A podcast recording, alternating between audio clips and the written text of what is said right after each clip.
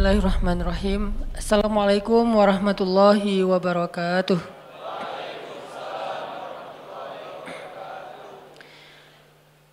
Innal hamdalillah nahmaduhu wa nasta'inuhu wa nastaghfiruh wa na'udzu min syururi anfusina wa sayyiati a'malina. May yahdihillahu fala mudhillalah wa may yudlil fala hadiyalah. Asyhadu an la ilaha illallah wahdahu la syarikalah wa asyhadu anna Muhammadan abduhu wa rasuluhu la nabiyya ba'dah. Allahumma shalli sallim wa barik ala sayyidina wa habibina wa maulana wa syafi'ina wa uswatuna Muhammadin sallallahu alaihi wasallam Radina billahi rabba wa bi Muhammadin nabiyya wa bil islami dina Rabbi syrah li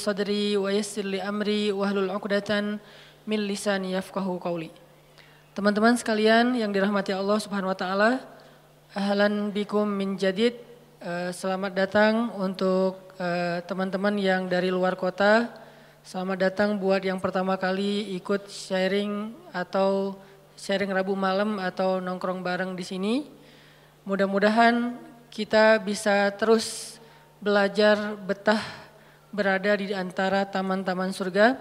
Salah satu taman surga itu adalah um, tongkrongan ilmu yang duduk di dalamnya akan dapat banyak sekali doa-doa dari para malaikat yang duduk di dalamnya akan mendapatkan banyak sekali curahan rahmat dari Allah Subhanahu wa taala.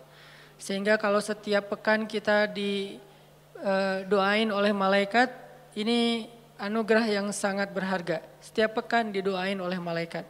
Minimal sepekan sekali. Kalau teman-teman yang lebih banyak ikut majelis-majelis ilmu, nongkrong di rumah Allah, mudah-mudahan setiap harinya didoakan oleh malaikat dan Allah Subhanahu wa taala mengucurkan rahmat dalam kehidupan kita. Malam ini kita akan melanjutkan pembahasan kita tentang surat yang luar biasa. Salah satu surat yang ketika dibacakan oleh Ammar bin Yasir membuat ayah dan ibunya masuk Islam, yaitu surat Ad-Duha. Ada tiga part dari surat ini. Part pertamanya intinya adalah ma wadda'aka rabbuka wa ma qala. Di situ Allah seolah-olah ngasih tahu ke kita supaya kita jangan berputus asa. Supaya kita jangan um, merasa kesepian. Supaya kita jangan patah semangat. Supaya kita jangan pesimis. Supaya kita jangan pundung. Kenapa? Apa, siapa pun boleh meninggalkan kita, tapi Allah nggak pernah ninggalin kita. Pasangan kadang-kadang kalau lagi ngambek boleh nggak baca WA kita sampai tiga hari, tapi Allah gimana pun kita bikin dosa, kita berdoa Allah masih dengar kita. Orang lain bisa aja ninggalin kita karena ada hal yang nggak nyaman, Allah itu sering dapat hal yang nggak nyaman loh dari kita, tapi nggak pernah ninggalin kita. Rasa-rasanya nggak ada cinta yang lebih sejati dan pastinya kecuali cinta dari Allah kepada hambanya. Bahkan seorang ibu aja nggak bisa nandingin cinta Allah kepada kita. Padahal ibu udah paling baik ya. Nggak ada lagi orang yang lebih berjasa dalam hidup kita selain ibu kita di antara manusia setelah Rasulullah pastinya. Kecuali ibu kita sendiri yang udah mengandung kita dalam keadaan wahnan ala wahnin, kepayahan demi kepayahan, melahirkan dengan resiko nyawa, menyusui dua tahun lamanya, membesarkan dengan segala bentuk pengorbanannya, ternyata itu nggak ada apa-apanya dibandingkan dengan cinta dan kasih sayang Allah kepada kita. Ibu kita bisa kecewa walaupun dia sayang banget sama kita. Ibu kita bisa aja marah walaupun dia sayang banget sama kita. Bahkan ibu kita bisa aja bikin kita sedih atau e, terluka atau kecewa walaupun dia orang yang paling berjasa dalam hidup kita. Tapi Allah enggak. Sehingga Allah bilang, ma wadda'aka rabbuka wa ma qala. Ketika kamu merasa ditinggalkan oleh banyak orang, Allah nggak pernah ninggalin kamu. Ketika kamu merasa dicuekin oleh banyak orang, Allah nggak pernah cuekin kamu. Buktinya, ketika kita banyak dosa pun berdoa, Allah masih mengijabah. Apalagi kalau kita tak taat. Itu part pertama dari surat Ad-Duha. Dan ini kita coba jadiin kayak motivasi hidup kita teman-teman. Ketika kita lagi lemah, ketika kita lagi drop, kita baca ma wadda'aka rabbuka wa ma qala. Kalau kita mengaku Allah hasbi, cukup buat saya Allah, hasbi Allah, hasbunallah, berarti kalimat itu harusnya kalimat motivasi banget. Terjemahan dari kalimat itu banyak. Ma wadda'aka rabbuka wa ma bisa diterjemahkan la tahzan innallaha ma'ana. Bisa. Ma wadda'aka rabbuka wa ma bisa diterjemahkan dengan kalimat uh, fa inna ma'al usri yusra. Ma wadda'aka rabbuka wa ma bisa diterjemahkan Inni ma'akuma asma'u wa ara. Aku bersama kamu berdua wahai Musa dan Harun asma'u wa ara. Mendengar dan melihat. La takhafa. Jangan takut wahai Musa dan Harun. Idhaba ila Fir'aun. Pergilah kamu berdua kepada Fir'aun. La takhafa. Inni ma'akuma asma'u wa ara. Aku yang akan memantau apa yang terjadi pada diri kalian. Jadi aku tahu banget, update banget setiap detiknya. Bahkan sebelum terjadi, aku sudah mempersiapkan perisai untuk melindungi kalian. La takhafa, jangan takut. Itu terjemahan-terjemahan yang banyak di Al-Quran tentang kalimat ma wadda'aka wa maqala. Atau mungkin kita bisa challenge diri kita sendiri ya. Ketika kita tilawah Al-Quran secara acak, cari ayat terjemahan atau bahasa lain dari ma wadda'aka rabbuka wa maqala. Coba cari di Al-Baqarah, cari di Ali Imran itu banyak banget kalimat ma wadda'aka rabbuka wa maqala. Rabbmu tidak pernah meninggalkanmu, nggak pernah benci sama sama kamu. Ayatnya banyak banget bahwa Allah nggak pernah ninggalin kita, bahwa Allah nggak benci sama kita. Salah satunya mungkin kalau Allah nggak eh, apa, kalau Allah nggak benci sama kita tuh, misalnya ayat eh, fa'in eh, yuridullahu bikumul yusra wala yuridu bikumul usr. Sehingga siapa yang berpikir syariat itu kayak beban, seolah-olah Allah kayak nggak nggak nggak nggak rela gitu ngelihat kita nyaman, kok dikasih syariat, dikasih beban, dikasih tugas, dikasih batasan, enggak, itu salah paham. Allah ngasih syariat bukan untuk ngebebanin kita, bukan karena Allah iseng sama kita, bukan karena Allah benci sama kita, tapi karena Allah pengen memudahkan hidup kita justru dengan syariat. Syariat itu bukan mempersulit hidup kita. Kalau sebuah negara meninggalkan syariat karena takut sulit kehidupan negara itu, justru kita terjebak dalam wasa wisu syaitan. Mulailah kita dengan hiruk pikuk, dengan kekacauan gara-gara meninggalkan syariat. Kalau sebuah bangsa, masyarakat, keluarga, pribadi pengen hidupnya lebih mudah, atau ya Allah wa ya Rasul. Coba ikutin cara Allah, pasti akan jadi mudah. Memang di awalnya kelihatan agak-agak challenging nih. Tapi begitu kita jalanin, yusrun, yusrun, yusrun, mudah, mudah, mudah, semuanya mudah. Kemarin saya jalan eh, sama istri, istri ke Thailand. Kita jalan berdua ke Thailand, pengen apa eh, main aja gitu. Jalan ke Thailand, kebenaran ada acara di, di Malaysia, terus mampir dulu ke Thailand Sampai di Thailand kita ke Pattaya dulu nih. Saya karena senang dengan laut, saya cari yang lautnya masih aman. Kalau Phuket mungkin gitulah ya. Nah, cari yang Pattaya yang private beach, jadi nggak ngelihat yang gitu-gitu. Cie, sombong. Kalau terlihat kan nggak sengaja. nah, pergilah ke Pattaya gitu ya, cari yang uh, beach yang private gitu. Terus karena kita nggak tahu halal foodnya di sana, akhirnya kita kayak sangat-sangat hati-hati mencari halal food. Sampai rempong, sampai bawel. Pas mau room service minta makanan ke kamar karena nggak berani makan di luar, kita sampai bawel banget bilang ke restorannya itu pakainya oilnya oil apa? Nggak nggak pakai oil yang pork kan? Saya minta yang vegetable oil ya. Ya pak gitu. Terus itu wajannya diganti ya, dicuci dulu. Ya pak. Itu yang apa masak eh, ininya tepungnya udah dipakai yang pork belum sebelumnya? ya bisa kita bikin yang baru Pak. Sampai mereka sebel banget gitu kan karena banyak banget permintaannya padahal pesannya cuma nasi goreng. Tapi permintaannya panjang gitu. Akhirnya dihidangkanlah nasi goreng seafood, kita makan berdua sepiring. Gak penting banget sih. Gak ada hubungannya dengan tema. Nah udah gitu malam kita cuma nyari uh, buah aja kayak gitu Nah, karena kita berusaha untuk ketat dalam masalah halal food, kalau nggak benar-benar kita bisa yakin bahwa ini halal atau minimal dia eh, apa eh, aman gitu, maka kita nggak akan berani. Ini berusaha lah, belajar taat, kecil-kecilan. Bukan hal besar sebetulnya. Tapi justru saya ngeliat di sini hal kecil dihargain sama Allah. Kalau hal besar apalagi kan ya, hal sepele kayak gitu doang, Allah langsung kayak ngehargain gitu. Ini bukan karena saya soleh, tapi karena saya mencoba untuk meniru orang soleh. Akhirnya mendapatkan janji yang Allah janjikan kepada orang soleh. Sayanya belum soleh, tapi karena meniru orang soleh, dapat juga nih yang dijanjiin Allah kepada orang soleh. Udah ketat, seharian kita makannya uh, susah banget. Nah besoknya mau ke Bangkok, hari kok hari kok belum pesan hotel. Tadinya udah pesan lewat travel agent, tapi cancel. Tadinya ada satu jenis hotel yang di pusat kota, dekat dengan tempat pembelanjaan, nemenin istri.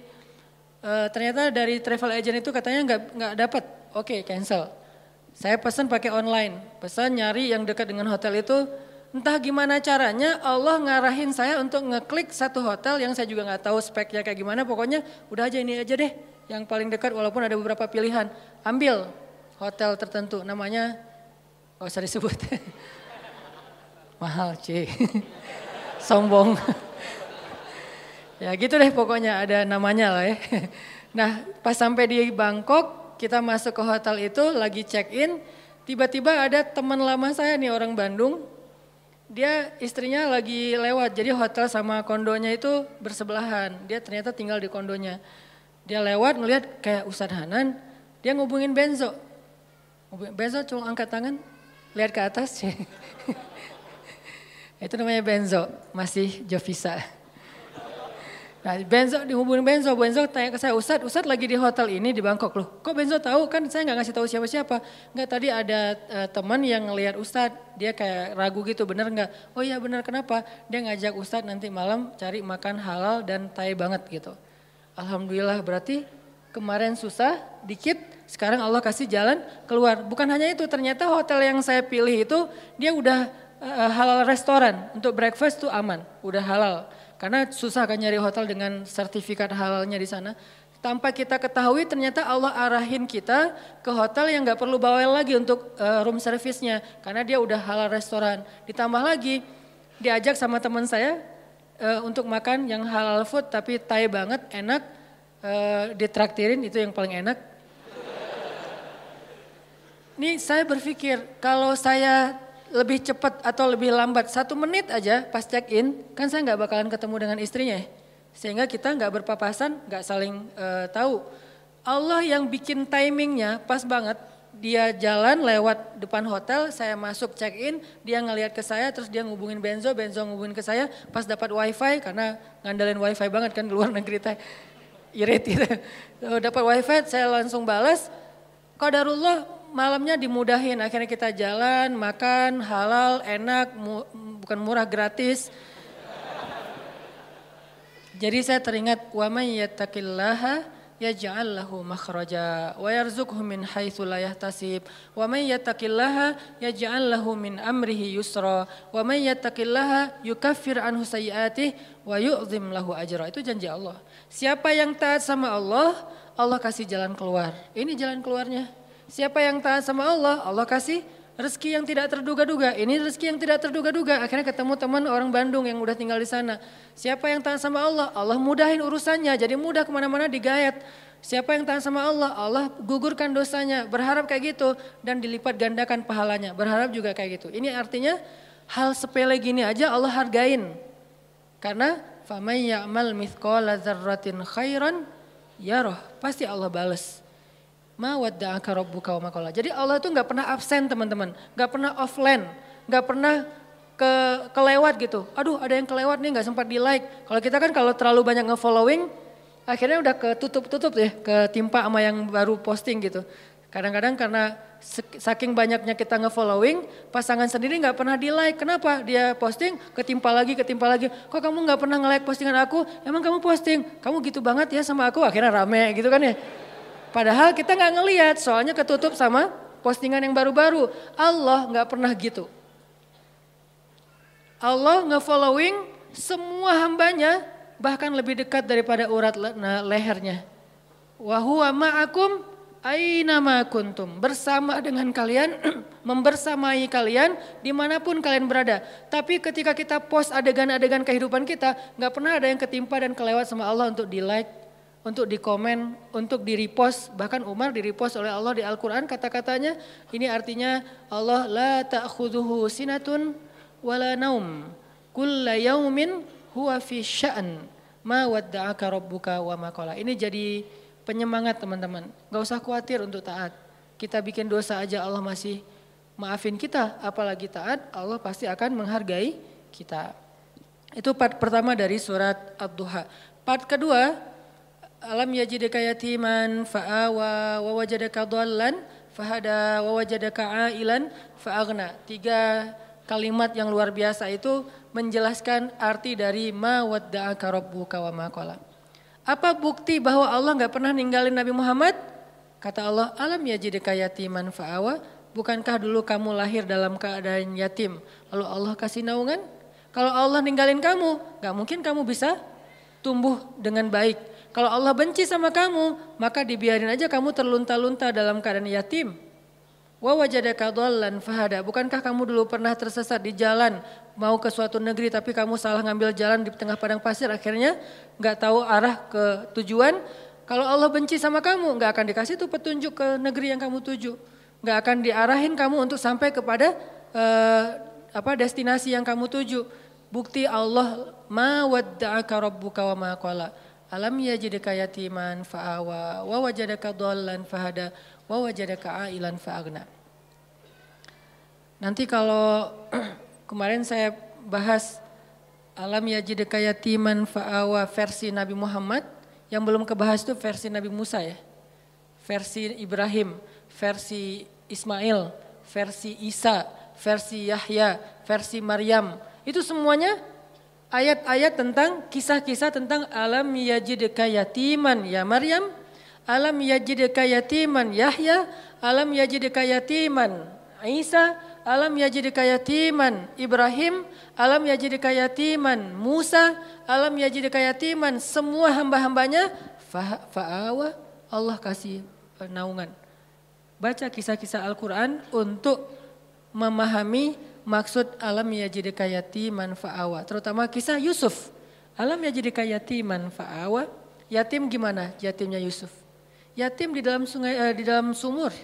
Gak punya siapa-siapa. Ayahnya nggak tahu di mana keberadaan anaknya, kakak-kakaknya udah nggak peduli dengan adiknya, yatiman, fa'awa. Fa'awa pertama ditemukan oleh para musafir. Fa'awa kedua masuk ke dalam istana dan seterusnya dan seterusnya. Alam yajideka yatiman fa'awa. Insya Allah nanti kita lanjutkan lagi pembahasan surat Ad-Duha ini.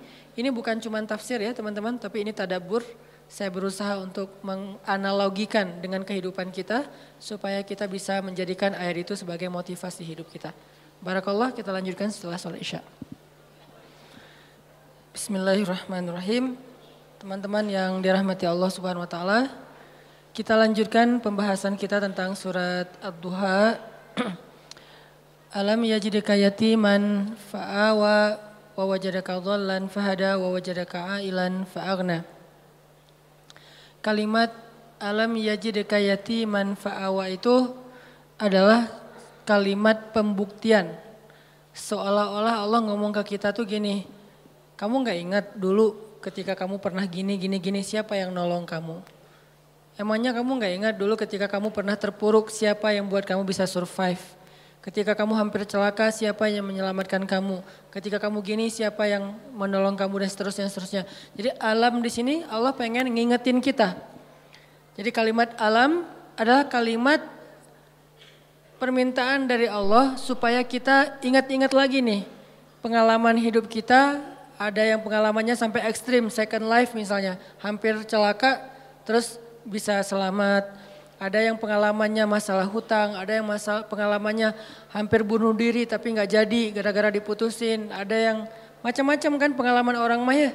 Nah itu kalimat alam yajidka yatiman, yajidka itu Allah mendapati kamu dalam status nggak ada apa-apa sebetulnya. Kita tuh awalnya nggak punya apa-apa, bukan siapa-siapa, eh, nggak bermodalkan apa pun. Allah yang fa'awa, fahada, fa'agna, itu terjadi kepada kehidupan kita masing-masing.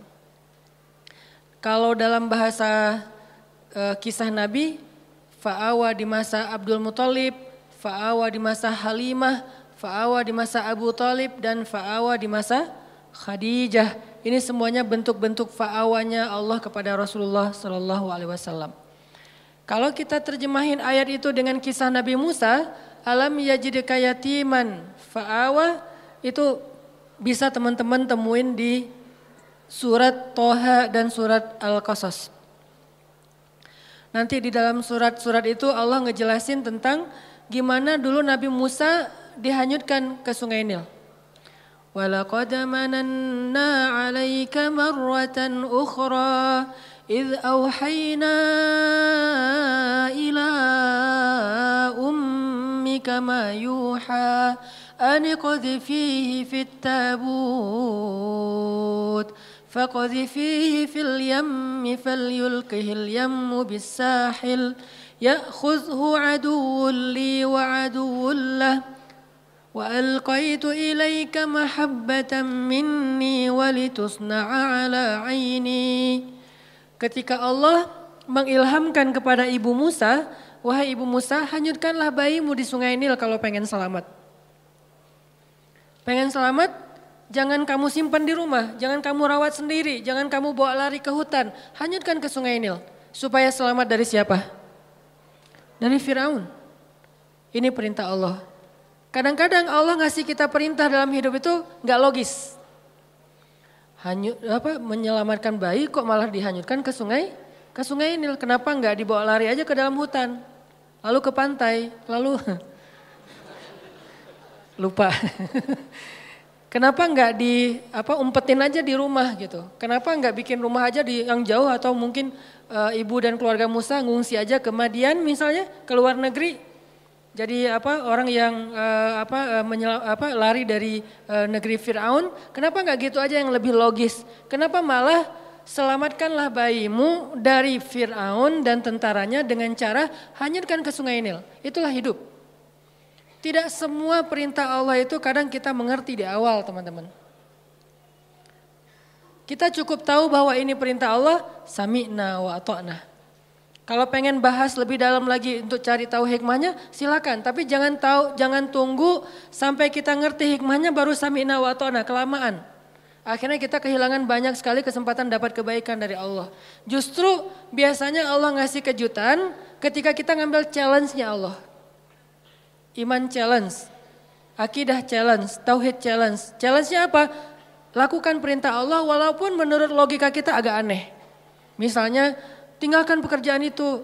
Ya Allah, pekerjaan inilah yang bikin saya bertahan hidup selama ini. Saya beli rumah, beli mobil, saya punya tabungan sekian gara-gara kerjaan ini. Udah tinggalin aja. Terus nanti saya kerja apa?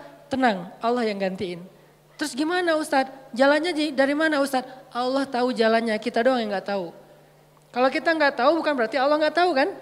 Kita yang nggak tahu, Allah tahu. Karena Allah alimun, basirun, khabirun maha tahu, maha melihat, maha teliti, latifun, sami'un. Allah maha kuasa. Jadi kalau kita nggak tahu caranya bukan berarti dia nggak bisa. Serahin aja sama Allah. Ketika kita serahin sama Allah, Allah nggak mungkin ngecewain kita. Kenapa? Allah nggak pernah ngecewain hamba. Kita aja ke teman kalau udah diserahin satu amanah, kita berusaha untuk bikin dia uh, apa terkesan, nggak sampai bikin dia kecewa. Apalagi Allah hanyutkan bayimu ke sungai Nil supaya selamat dari Fir'aun. Setelah Allah kuatkan hati ibunya, akhirnya karena ibunya soleha, hanyutin bayinya ke sungai Nil. Berharap selamat dari Fir'aun. Cuman gak bisa lepas juga pakai uh, apa kakaknya. Kakaknya yang jadi uh, pengintai gitu, nyari tahu adiknya hanyut ke mana. Ng ngalir, eh bukannya ke negeri yang jauh, bukannya ke Sudan kayak atau ke luar negeri kayak kan sungai Nil itu membelah berapa negara ya, bukan sampai ke luar negeri. Nggak lama kemudian malah masuk selokan yang mengarah ke tempat pemandian pribadinya Fir'aun. Ini makin gak logis nih. Luar biasa cara Allah itu. Allah luar biasa cara membuat skenario nya tuh keren banget. Masuk ke selokan itu Adik eh, kakaknya Musa makin khawatir gimana dengan adik dia masuk ke selokan itu langsung dilaporin ke ibunya di surat Al-Qasas dikisahkan ketika ibu ibunya tahu Musa hanyutnya ke dalam selokan yang mengarah ke pemandian khusus Firaun hampir copot jantung ibu Musa hampir copot jantung Ibu Musa. Kenapa? Bisa dipastikan bayi ini akan ditemukan oleh para dayang-dayang Firaun dan kalau ketahuan Firaun pasti akan dibunuh. Ini ujian luar biasa. Tapi ini challenge-nya justru di situ. Ketika kita berhijrah, ketika kita ngikutin cara Allah, awalnya terlihat, ya Allah kok gini ya? Kok jadi gini ya? Kok malah masuk ke selokan ini ya? Kan gitu ya, ada kayak ada kejutan-kejutan kecil gitu awal-awal kita berhijrah. Baru aja kita halalin putusin. Akhirnya putusin, dia langsung jadian sama orang lain. Kan itu berat banget ya. Dia kayak mudah banget gitu move on dari kita.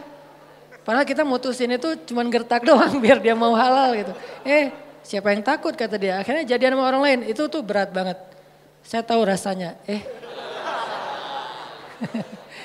Jadi masuk ke selokan uh, itu. Udah gitu ke sungai kecil. Ditemuin sama dayang-dayang Firaun dikasih kepada istri Firaun. Qadarullahnya Allah udah kasih persiapan bahwa istri Firaun belum punya anak. Sehingga ketika dibuka tuh tabut keranjang yang ada bayi Musa dibuka dilihat oleh istri Firaun. Allah bilang di surat Toha wa alqaitu ilaika mahabbatan minni. Aku masukkan untukmu cinta dariku. Maksudnya apa? Tiba-tiba istri Firaun jatuh hati kepada bayi Musa. Siapa yang bikin dia jatuh hati? Allah. Sebagaimana Halimatus Sa'diyah jatuh hati kepada bayi Muhammad untuk menyusuinya secara gratis, begitulah istri Firaun jatuh hati kepada bayi Musa dan mau mengangkatnya sebagai anak tanpa bertanya siapa dan dari mana asal usulnya. Wa alqaitu ilaika mahabbatan minni. Gini cara Allah nolong hambanya. Fa'awanya tuh Allah datangkan orang yang mencintai kita. Tiba-tiba ada aja yang anggap kita kayak keluarga barunya, Pernah kan kita merantau tiba-tiba di perantauan kita nggak kenal siapa-siapa, dapat keluarga yang sebetulnya dia nggak nggak kenal dengan kita, dia nggak tahu background kita, basic kita dari mana asalnya. Pokoknya dia tiba-tiba kayak sayang aja gitu sama kita. Saya di Mesir juga gitu, tiba-tiba ada aja orang Mesir yang sayang sama saya sehingga dianggap kayak anak angkatnya. Kamu kalau butuh apa-apa bilang ya, kamu kalau butuh apa-apa bilang. Setiap awal bulan dan beliau siapa? Profesor lah gitu, dosen Al-Azhar. Kan e, banyak banget kemudahan gara-gara ada dosen, profesor, senior kayak Allah jadikan e, tertarik kepada saya, senang.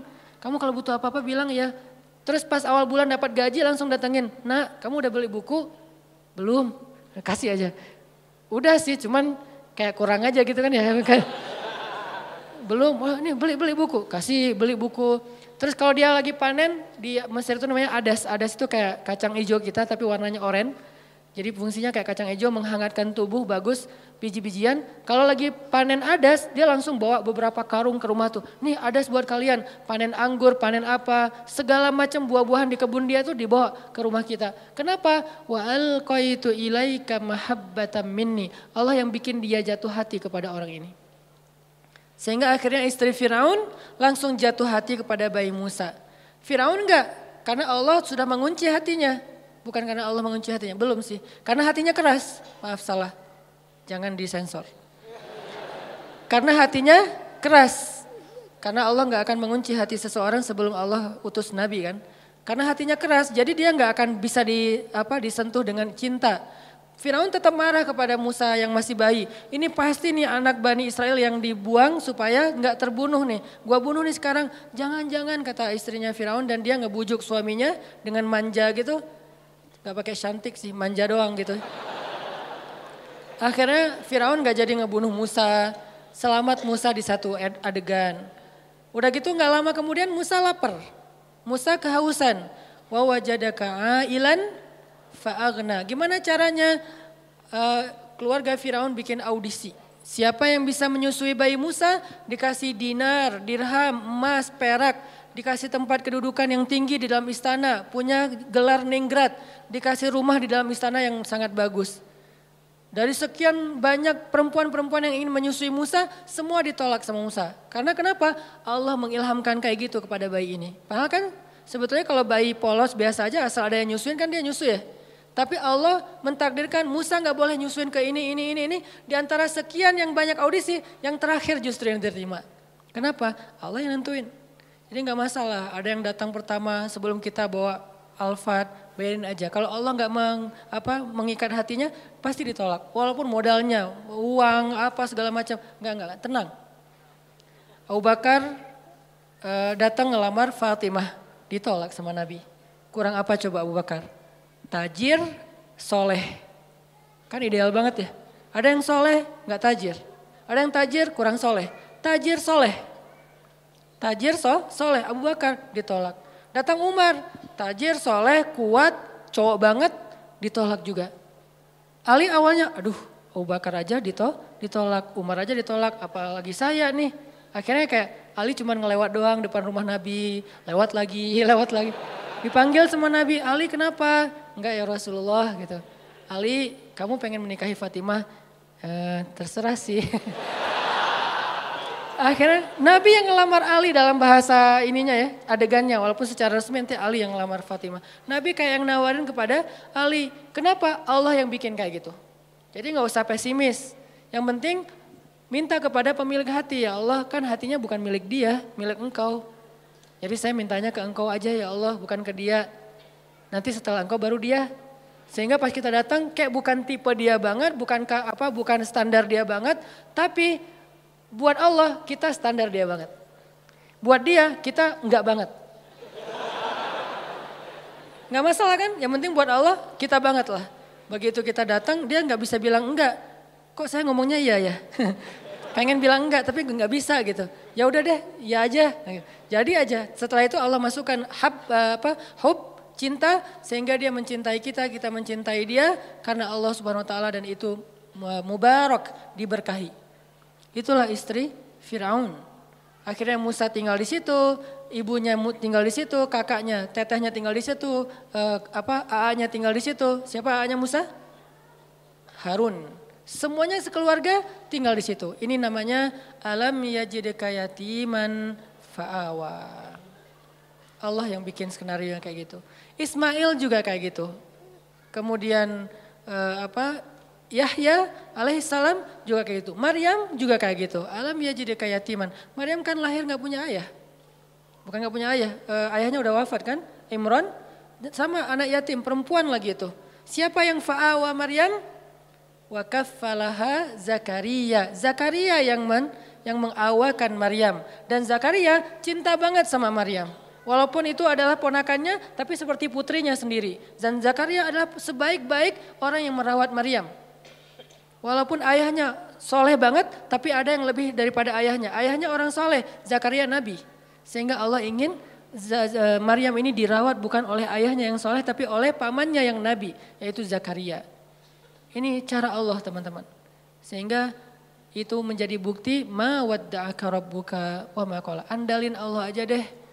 Kita mau hijrah, kita mau ganti kerjaan, kita mau dapetin pasangan, kita mau punya anak, kita mau mau mau mau, udah bilang aja sama Allah.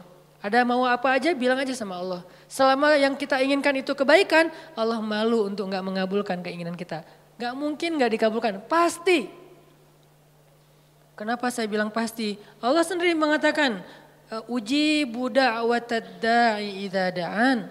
Kalau ada yang berdoa sama aku, curhat sama aku, ujib. Aku pasti akan nge-replay, akan ngerespon, akan ngejawab, akan ngerit. Gak mungkin enggak. Pasti dibalas sama Allah SWT. Kalau teman, pasangan, geng gak ngebalas WA, biasalah itu. Tapi kalau Allah gak mungkin gak. Pasti dirit langsung dibalas sama Allah. Cuman balasnya Allah apa? Kadang dibalas dengan yang sama persis dengan yang kita minta. Kadang dibalas dengan yang lebih baik dari yang kita minta. Yang enggak dikasih yang sebaliknya yang buruk dari yang kita minta. Enggak mungkin. Kalau enggak sama lebih baik. Antara dua itu. Dan dua-duanya un, untung. Alam yajidaka yatiman fa'awa. Nanti wawajadaka dolan. Wawajadaka dolannya Nabi, mungkin teman-teman pernah dengar uh, penjelasan dari Ustadz Abu Somad.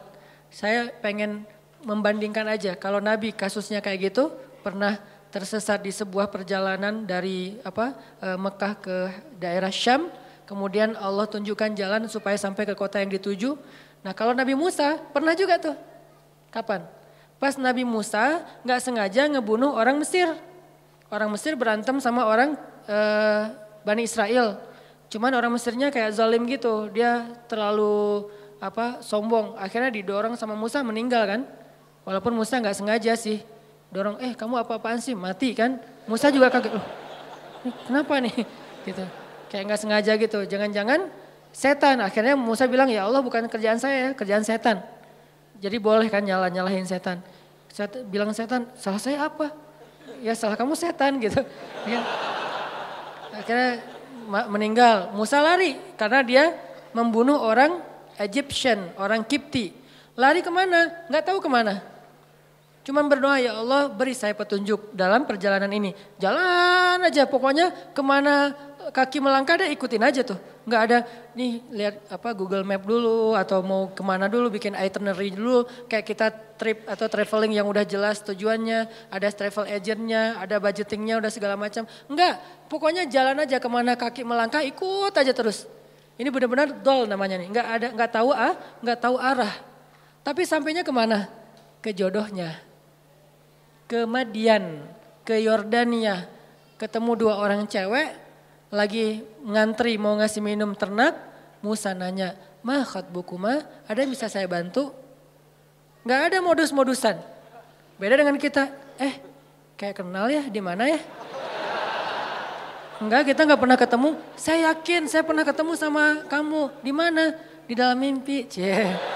Modus banget kan ya. Musa nggak kayak gitu. Ya udah aja, mah buku mah kalian ada apa? Apa yang bisa saya bantu? Dengan bahasa yang lembut ya pastinya kan ngomong sama cewek nih. Masa ngomong sama cewek, mah buku mah kan enggak ya?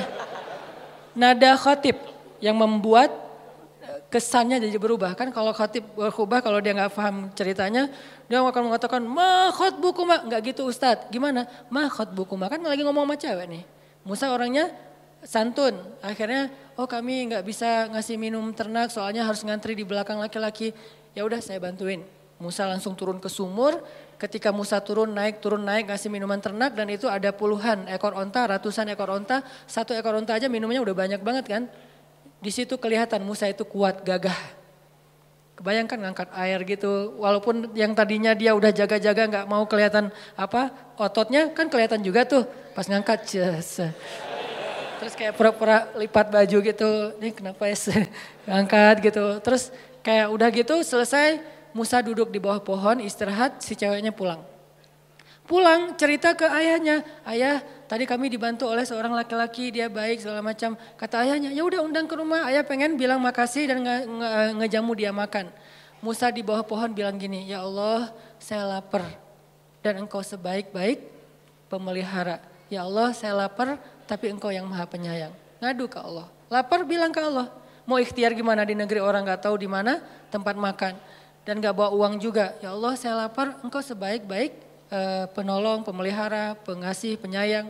Tiba-tiba cewek itu datang. Tamshi alastihya, berjalan malu-malu. Gimana jalan malu-malu? Aduh gimana ya ngomongnya ya, kalau bahasa kita mah ya, aduh malu eh mau ngomong. Tapi kan ini amanah dari ayah. Kalau kita mah pura-pura malu, kalau ini benar-benar malu-malu. Tamshi alas ya, gimana ya caranya ya? Aduh gimana ya, atau gimana ya? Terus maju lagi, nggak jadi lagi mundur, maju lagi, nggak lagi mundur lagi, nggak pakai cantik, maju mundur aja. Bukan. Sampai akhirnya datang, uh, Mas kalau bahasa kita nih, Mang,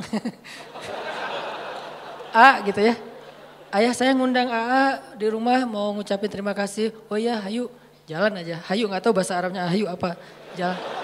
Jalan sampai ke rumah, ayahnya ngasih makan, ngobrol. Kamu dari mana nak? Saya dari Mesir. Oh ya, negerinya Firaun. Ya, saya eh, pelarian dari Firaun. Emang ada cerita apa? Kisahin, kamu orang baik, tinggallah di sini. Ya, makasih Pak. Setelah itu si bapak, si bapak, bapak itu ke belakang kan. Ternyata si si um, anaknya yang perempuan ngedengar pembicaraan mereka.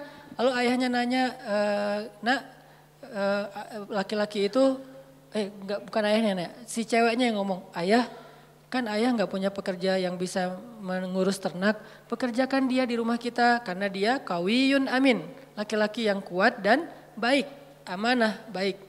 Ayahnya langsung ngeh, "Oh, anak saya berarti ada hati nih buat laki-laki itu." Kok bisa gitu sih ayahnya kayak kegeeran gitu kan ya? Karena si cewek ini nggak pernah komen tentang cowok sama sekali dalam hidupnya. Sekali-kali dia komen cowok berarti ada sesuatu nih. Kalau sekarang udah nggak lagi ke apa kebaca sama ayahnya karena kita udah biasa komen. Eh kamu lucu deh, kamu apa, kamu apa. Jadi kayak sering komen jadinya biasa aja kan. Karena dia nggak pernah komen tentang cowok. Sekali-kalinya ada postingan cowok dia komen, itu sesuatu banget kan. Sekali-kalinya ada postingan cowok dia nge-like, sesuatu banget. Karena nggak pernah dia kayak gitu. Kalau kita periksa di list kontak handphonenya, itu nggak ada nama laki-laki itu. Cewek semuanya, terjaga banget. Sehingga sekali-kali dia bilang, ayah pekerjakan dia di rumah karena dia laki-laki yang baik dan kuat. Ayahnya langsung nangkep, oh anak saya berarti tenang dengan laki-laki itu. Musa, maukah kamu menikahi putriku? Dengan mahar sekian, sekian, sekian, Musa mengiyakan, menikahlah mereka. Alam yajidka yatiman fa'awa, dikasih keluarga baru di Madian. Sebagaimana saya dikasih keluarga angkat dulu ketika di di Mesir dan kemudian di Bandung, kemudian seterusnya seterusnya Allah mudahin. Alam yajidka yatiman fa'awa. Saya seorang perantau, walaupun saya ngerasa kayaknya Bandung ini adalah akhir dari perjalanan saya cie. udah nggak mau pindah lagi ya pokoknya udah apa udah love banget lah dengan kota Bandung ya hashtag. Jadi karena ngerasa kayaknya nih eh, apa negeri saya yang ketiga Aceh, Kairo, Bandung udah aja selesai, udah nggak mau pindah lagi karena udah nyaman. Tapi saya ngerasa dulu ke Kairo sendiri, kemudian ke Bandung gak kenal siapa-siapa. Selalu kasusnya alam ya jadi kayak yatiman fa'awa, yatiman fa'awa, yatiman fa'awa itu berulang kali loh teman-teman. Pasti teman-teman juga ngalamin. Itu bukti mawadda'aka rabbuka wa maqala. Apalagi nanti kalau ngomong Ibrahim, pas beliau diusir oleh ayahnya dari Irak ke Palestina. Bukankah itu juga terlunta-lunta, terkantung-kantung? dolan, agna, uh, apa, uh, uh, apa, wajadaka ail. Jadi udah yatim, dol, ail. Udah nggak punya siapa-siapa, bingung juga mau ke mana, lapar nggak punya apa-apa. Tapi kemudian uh, fa'awa, fahada, fa'agna. Sehingga Ibrahim yang tadinya seorang dalam keadaan yang tidak tahu apa-apa datang ke Palestina. Sampai di Palestina Ibrahim menjadi orang paling kaya di Palestina. Apa ukuran kekayaan Ibrahim di Palestina? Ukuran kekayaan Ibrahim di Palestina, setiap malam Ibrahim menyembelih 100 ekor onta untuk para tamu. 100 ekor onta. Satu ekor onta harganya sebutlah 50 juta kali 100. Satu malam dia ngeluarin uang 5 miliar ya? 5 miliar benar? 5 mi Hah? 5 miliar setiap hari loh teman-teman. Ada nggak di antara kita yang ngeluarin uang 5 miliar setiap hari buat tamu? Sehingga bisa dibilang Ibrahim itu bapak perhotelan dalam sejarah manusia. Dia yang pertama bikin konsep hotel. Hotel gratis tapi. Buat siapa? Visitornya siapa? Orang-orang yang mau berziarah ke Masjid Aqsa. Ibrahim yang menjamu mereka. Ngasih hotel dengan kualitas bintang 5. Terus juga uh, buffetnya itu udah uh, free flow. Setiap saat mereka bisa makan dan satu hari minimal 100 ekor on, onta. Itulah kekayaan Ibrahim. Dan itu berarti Ibrahim menjamu sekian ribu tamu setiap hari. Dan ini manajemennya nggak gampang loh. Pasti ada suppliernya, pasti memberdayakan bisnis-bisnis lokalnya. Jadi Ibrahim itu benar-benar bisa memberdayakan warga Palestina semuanya jadi sejahtera dengan uh, kerjaan perhotelannya di Masjid Aqsa. Gratis semuanya. Ibrahim yang bayarin. Sekaya itu Ibrahim teman-teman. Padahal datangnya gak punya apa-apa. Fa'agna Allah yang mengkayakan Ibrahim. Semua cerita para ambia itu sebetulnya bisa dikaitkan dengan alam ya jadi kayati fa'awa wa wajadaka dhallan fahada wa wajadaka ailan fa'agna. Apalagi Adam lebih yatim lagi kan. Jatuh dari langit gak punya siapa-siapa. Satu-satunya yang dia punya itu juga gak tahu di mana. Kekasihnya Hawa. Bagaimana caranya? Allah yang menunjukkan mereka sehingga ketemu setelah sekian tahun mencari akhirnya ketemu juga. Nah ini artinya teman-teman mawadda rabbuka wa.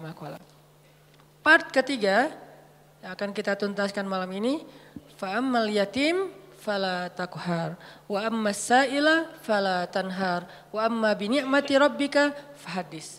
Kalimat tiga ayat terakhir ini itu kayak ngerusin tiga ayat sebelumnya. Alam yajidaka yatiman fa'awa fa'amal yatima fala takhar. Wa wajadaka dhallan fahada wa amma sa'ila fala tanhar. Wa wajadaka ailan fa'agna wa amma bi ni'mati rabbika fahadis. Jadi kayak pasangan-pasangan ayat. Bukankah Allah mendapatimu dalam keadaan yatim, lalu Allah kasih kamu keluarga? Makanya kalau ketemu anak yatim, jangan kamu bersikap semena-mena kepada mereka. Karena Allah juga mendapatimu yatim wahai Muhammad. Sehingga Nabi Muhammad sayang banget sama anak yatim. Dan sangat dekat kepada orang yang sayang kepada anak yatim. Sehingga Nabi mengatakan orang yang mencintai anak yatim nanti di akhirat bersamaku itu seperti jari telunjuk dengan jari tengah ini. Dekat banget. Jadi kita bakal punya rumah bersebelahan satu klaster sama rumah nah, Nabi. Kan seru banget ya. Punya rumah satu klaster sama rumah Nabi. Dan klaster itu klaster terbaik di surga. Yang satu butir debunya lebih mahal daripada dunia dan seisinya. Bukan satu meter tanahnya, satu butir debunya lebih mahal daripada dunia dan seisinya. Enggak ada lagi klaster wilayah tanah yang lebih baik daripada klasternya Nabi nanti di surga. Dan siapa yang sayang kepada anak yatim, yang sangat peduli kepada anak yatim, anak yatim di sini usia sebelum dia mampu berusaha, kalau 25 tahun terus dia jomblo gitu, terus dia kayak gitu, itu modus ya. Ustadz dia tuh masih yatim loh. Ayahnya udah meninggal sekian tahun. Jadi saya kayak fa'awa gitu Ustadz ya. Ya boleh lah ya. Yang penting eh, niatnya baik. Jadi siapa yang sayang sama anak yatim nanti dia akan disediakan rumah satu klaster dengan Rasulullah Sallallahu Alaihi Wasallam. Jadi dia kayak e, bertetanggaan gitu sama Nabi Sallallahu Alaihi Wasallam. Ketemu sama Nabi duduknya di sebelah Nabi. Ketemu sama Nabi duduknya satu majelis sama Nabi. Ini uh, fa'ammal yatima falatakhar. Jangan semena-mena sama anak yatim. Dulu di zaman Nabi ada cerita seorang sahabat namanya Abu Lubabah. Abu Lubabah ini punya pohon korma di sebelah rumah anak yatim. Tapi dia nggak rela gitu kalau kormanya dimakan sama anak yatim, korma yang udah jatuh. Sehingga satu hari anak yatim lagi makan korma jatuh, dari mulutnya diambil sama Abu, Abu Lubabah. Ini bukan punya kamu, ini punya saya. Dilaporin ke Rasulullah. Terus eh, Rasulullah nawarin, ya Abu Lubabah, kamu mau nggak punya kebun di surga yang pohon kormanya kamu berjalan di bawah naungannya 100 tahun belum keluar dari dahannya. Saking gedenya pohon korma di surga. Mau nggak kayak gitu Abu Lubabah? Mau ya Rasul, caranya gimana? Wakafkanlah pohon kormamu untuk anak yatim. Gimana ya Rasul, itu pohon korma kesayangan saya banget itu saya ada kenangan gitu. Maaf ya bukan nggak mau. Dia kayak beralasan gitu nggak mau nyerahin pohon kormanya untuk wakaf anak yatim. Akhirnya Nabi nggak maksa orangnya. Ya udah nggak apa-apa, pergi aja. Tiba-tiba datang sahabat yang lain namanya Abu Lubabah. Dia bilang, "Ya Rasulullah, ya Rasulullah, ada apa Abu Lubabah?" Tadi saya mendengar Rasulullah nawarin sesuatu kepada Abu uh, apa Abu Lubah Abu Abu Dahdah yang kedua. Ada apa Abu Dahdah? Saya tadi na dengar Nabi nawarin sesuatu ke Abu Lubabah tapi tapi dia nolak. Ya, emang kenapa? Kalau saya ngambil itu boleh nggak ya Rasulullah? Boleh siapa pun kebaikan itu untuk siapa aja. Ya udah, tunggu ya Rasulullah. Langsung dia pergi ngejar Abu Lubabah. Ya Abu Lubabah, ya Abu Lubabah. Abu Lubabah nungguin. Ya Abu Dahdah ada apa? Kamu tahu kan kebun kurma saya di Madinah? Siapa yang tidak tahu kebun kurma milik Abu Dahdah? Satu kebun kurma ada 600 pohon kurma mata air sendiri, ada vilanya, luas banget kebunnya. Dan kebun itu paling subur, yang lain panen setahun dua kali, yang ini tiga kali setahun. Empat bulan sekali panen. Teman-teman kalau mau berhitung, satu pohon korma sekali panen itu lebih dari 100 kilo. Satu pohon, satu dahannya aja udah berapa puluh kilo kan? Itu satu pohon lebih dari, sebutlah yang paling kecil 100 kilo. Satu kilo harganya 500 ribu. 500 kali 100, capek. Itu satu po, satu pohon. Dan Abu Luba, Abu Dahdah punya 600 pohon. Jadi sekali dia panen korma itu puluhan M loh keuntungannya. Sekali panen, dalam setahun dia panen tiga kali. Ratusan M dalam seta, setahun. Kata Abu Dahdah, wahai Abu Lubabah kamu tahu kan kebun kurma saya? Tahu, siapa yang gak tahu kebun kurma Abu Dahdah terkenal di Madinah. Mau gak kita barter?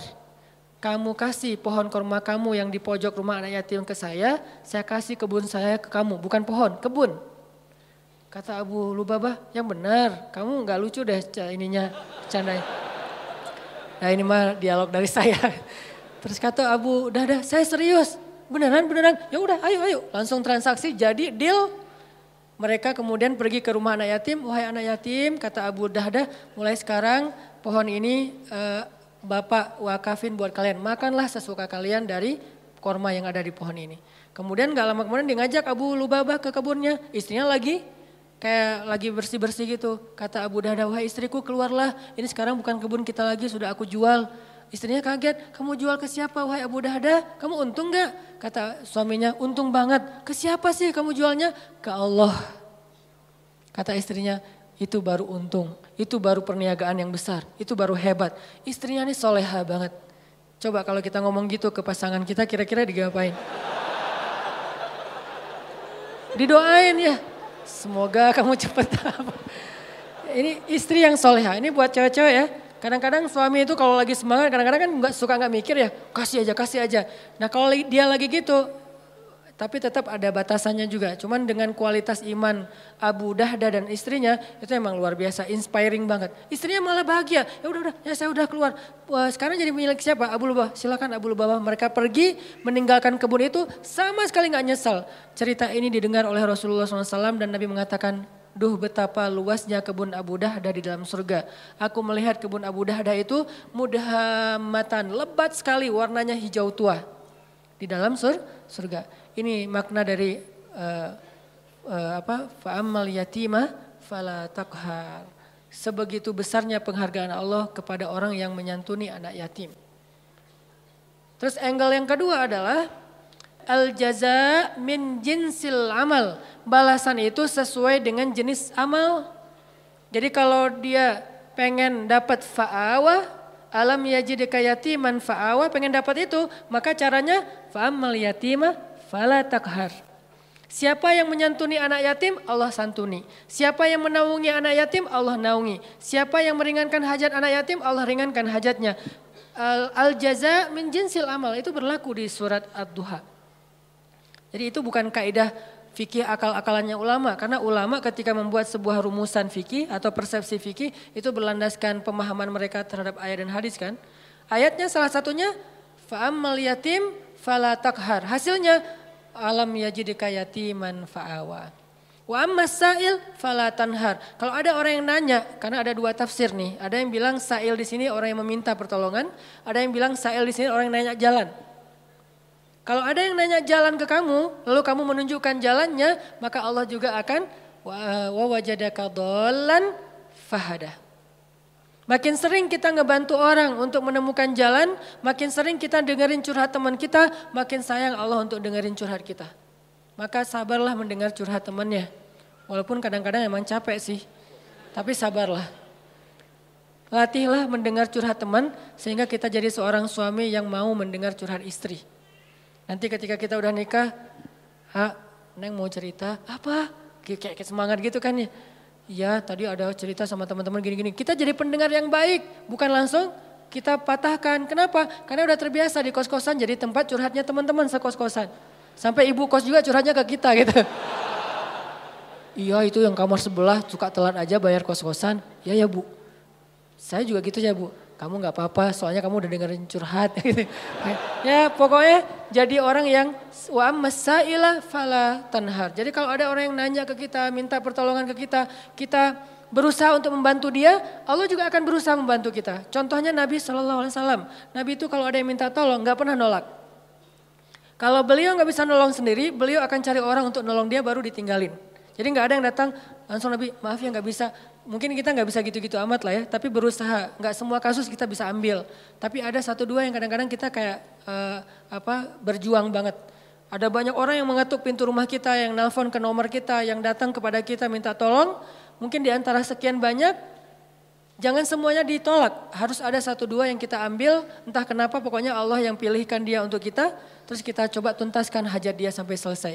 Siapa yang meringankan hajat saudaranya di dunia, Allah ringankan hajat dia di dunia dan di akhirat. Balasannya bukan cuma di dunia, bahkan di akhirat. Sehingga ketika kita di akhirat nanti bingung di padang masyarakat itu kan perjalanan jauh banget ya. Kebayang gak sih dari sini ke Palestina itu jalan kaki? Kok Palestina Ustadz? Karena tempat berhisap itu adalah negeri Palestina. Ini salah satu keutamaan dari negeri Palestina itu adalah uh, mim makanin qarib yang Allah sebutin di Al-Quran. Arti makanin qarib, tempat yang dekat itu adalah Palestina kata ulama tafsir. Sehingga nanti sidang Allah itu di Padang Masyar adanya di negeri Palestina. Negeri Palestina dari Indonesia jaraknya jauh, padahal buminya masih segini. Sedangkan bumi Masyar beribu-ribu kali lipat lebih besar daripada bumi ini. Berarti jaraknya ribuan kali lebih lebih jauh daripada yang sekarang. Kita meninggal di Indonesia, dikuburin di Indonesia.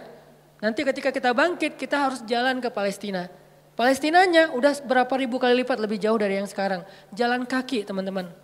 Gak ada petunjuk sama sekali. Arahnya sudah berganti, kiblat atau timur barat udah berubah. Gimana cara kita menemukan spot hisap? Susah banget kan? Kalau enggak karena Allah, wa wajadaka dan fahada. Dulu di dunia kita sering nolongin orang, sering nunjukin arah ke orang lain, sering bantuin orang di jalan, sering bantu orang ketika kesusahan. Allah bantu nanti kita di akhirat. Sehingga tiba-tiba dikasih kendaraan, kita kayak kasih tumpangan buat teman, itu enggak, enggak, enggak ada yang kelewat sama catatan Allah. Kamu kan dulu pernah ngasih tumpangan ke teman kamu pulang taklim. Padahal kamu pulangnya kepada larang, dia ke Cilenyi, kamu anterin dia dulu akhirnya balik lagi ke tengah nggak sampai pada larang nginep di TSB nggak kuat gitu ya. Tadinya nanyanya sih kayak serius gitu ah pulang ke mana saya anterin. Oh boleh boleh boleh. Udah aja naik motor. Ke mana ah celenyi eh ngomong dari tadi. Kan beda arah timur dan barat. Nah kamu pernah ngelakuin itu di dunia nanti di akhirat tiba-tiba Allah yang ngasih kita tumpangan dan tumpangan dari Allah sebaik-baik tumpangan kendaraan cahaya. Sehingga dari dari Indonesia ke Palestina itu hanya sekejap mata saja. Itu di antara makna dari hisap yang ringan, hisap yang mudah, dipercepat perjalanannya. Sementara yang lain masih e, kebingungan, ada yang jalan ke sana, ada yang jalan ke sana, itu nggak ada yang yang arah loh, yang jelas arahnya. Jadi orang jalan itu acak aja tuh ke mana-mana, bisa ribuan tahun nggak sampai ke tempat hisap, belum dihisap tuh. Untuk sampai ke sana aja ribuan tahun. Kok malaikat nggak ngasih tahu sih kalau kita salah jalan? Karena kita di dunia juga nggak pernah ngasih tahu orang kalau dia salah jalan, dibiarin aja. Malah ada yang sengaja nyesatin lah gitu. Ah kalau mau jalan ke apa Dago lewat mana? Itu aja lewat ini nanti Gota Subroto tembus aja ke apa eh, apa Soekarno Hatta udah gitu buah batu terus aja ke sana. Eh itu mah Banjaran ya.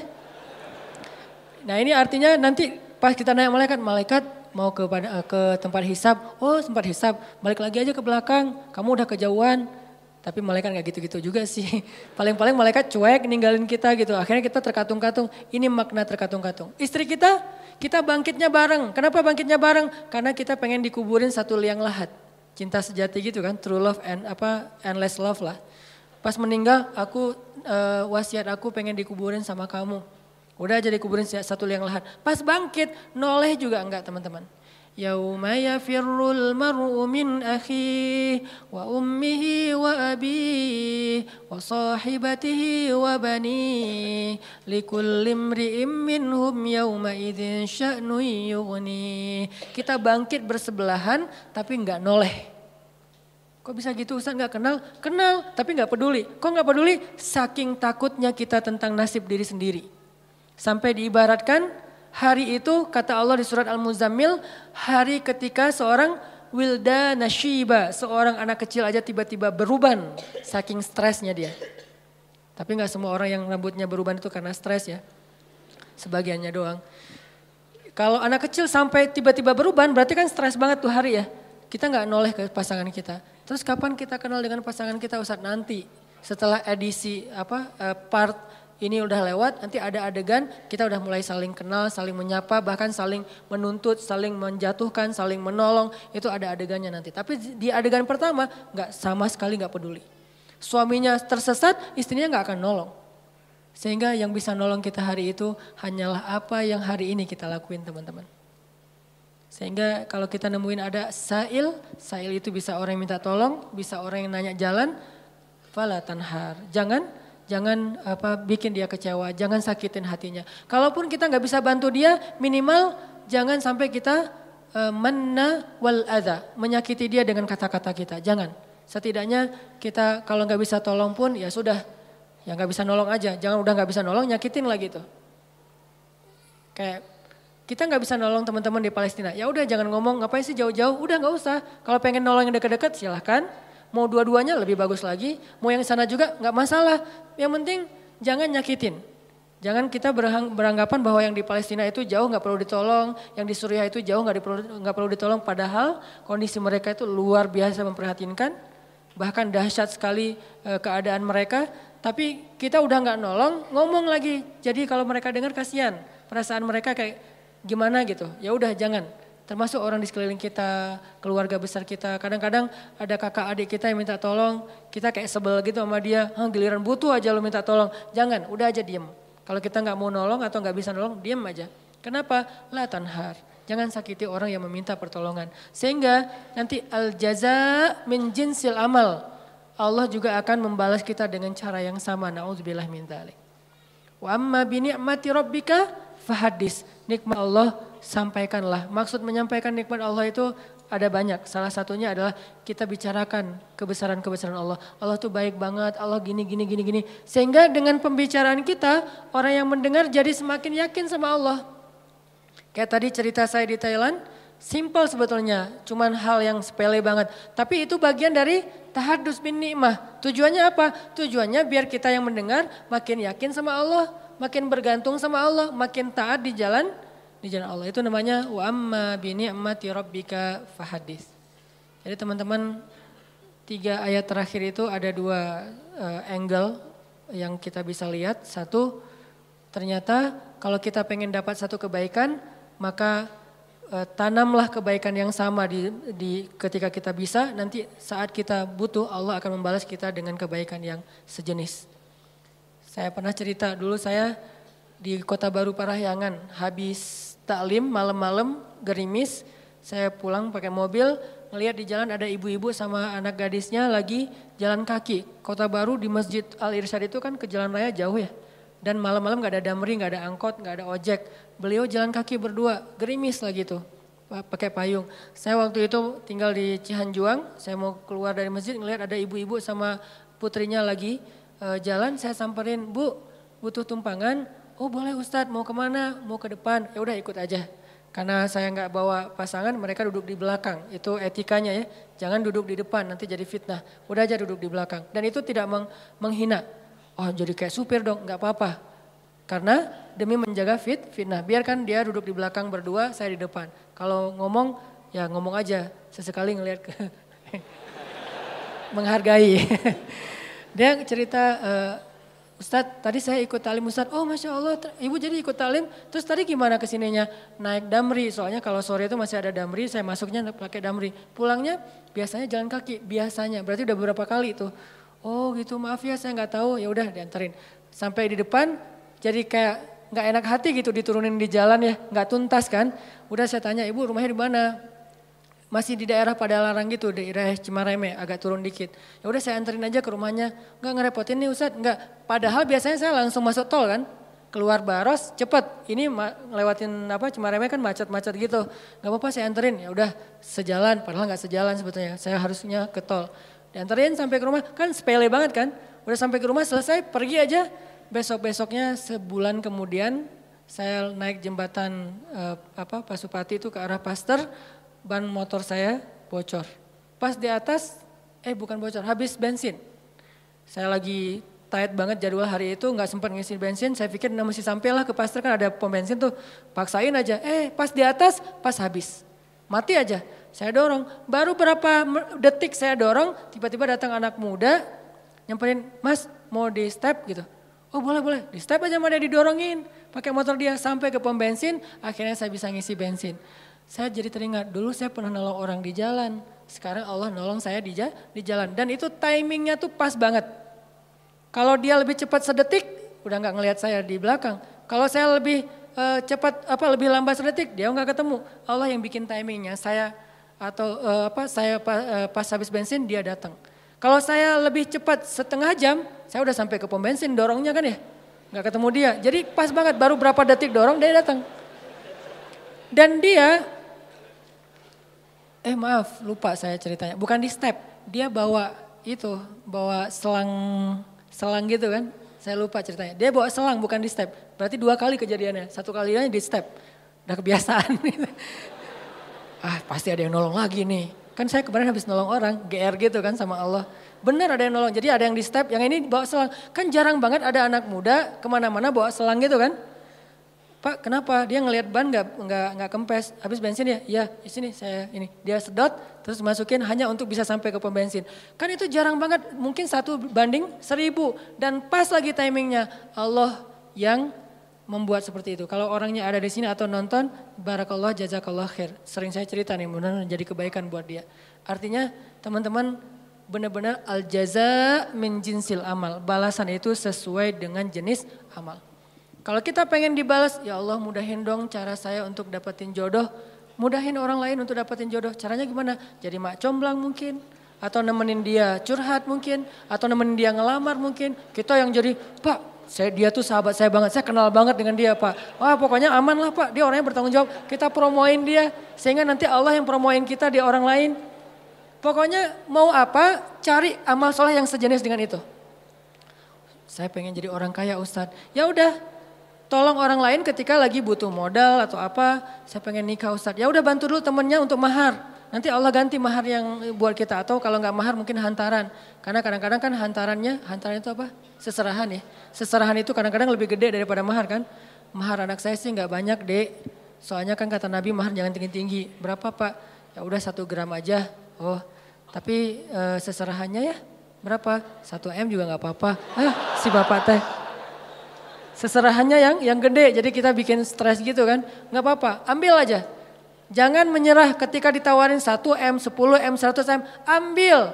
Itu angka gede di kita, tapi kecil di Allah loh. Jangan pikir kita yang bakalan bayar, Allah yang bayarin.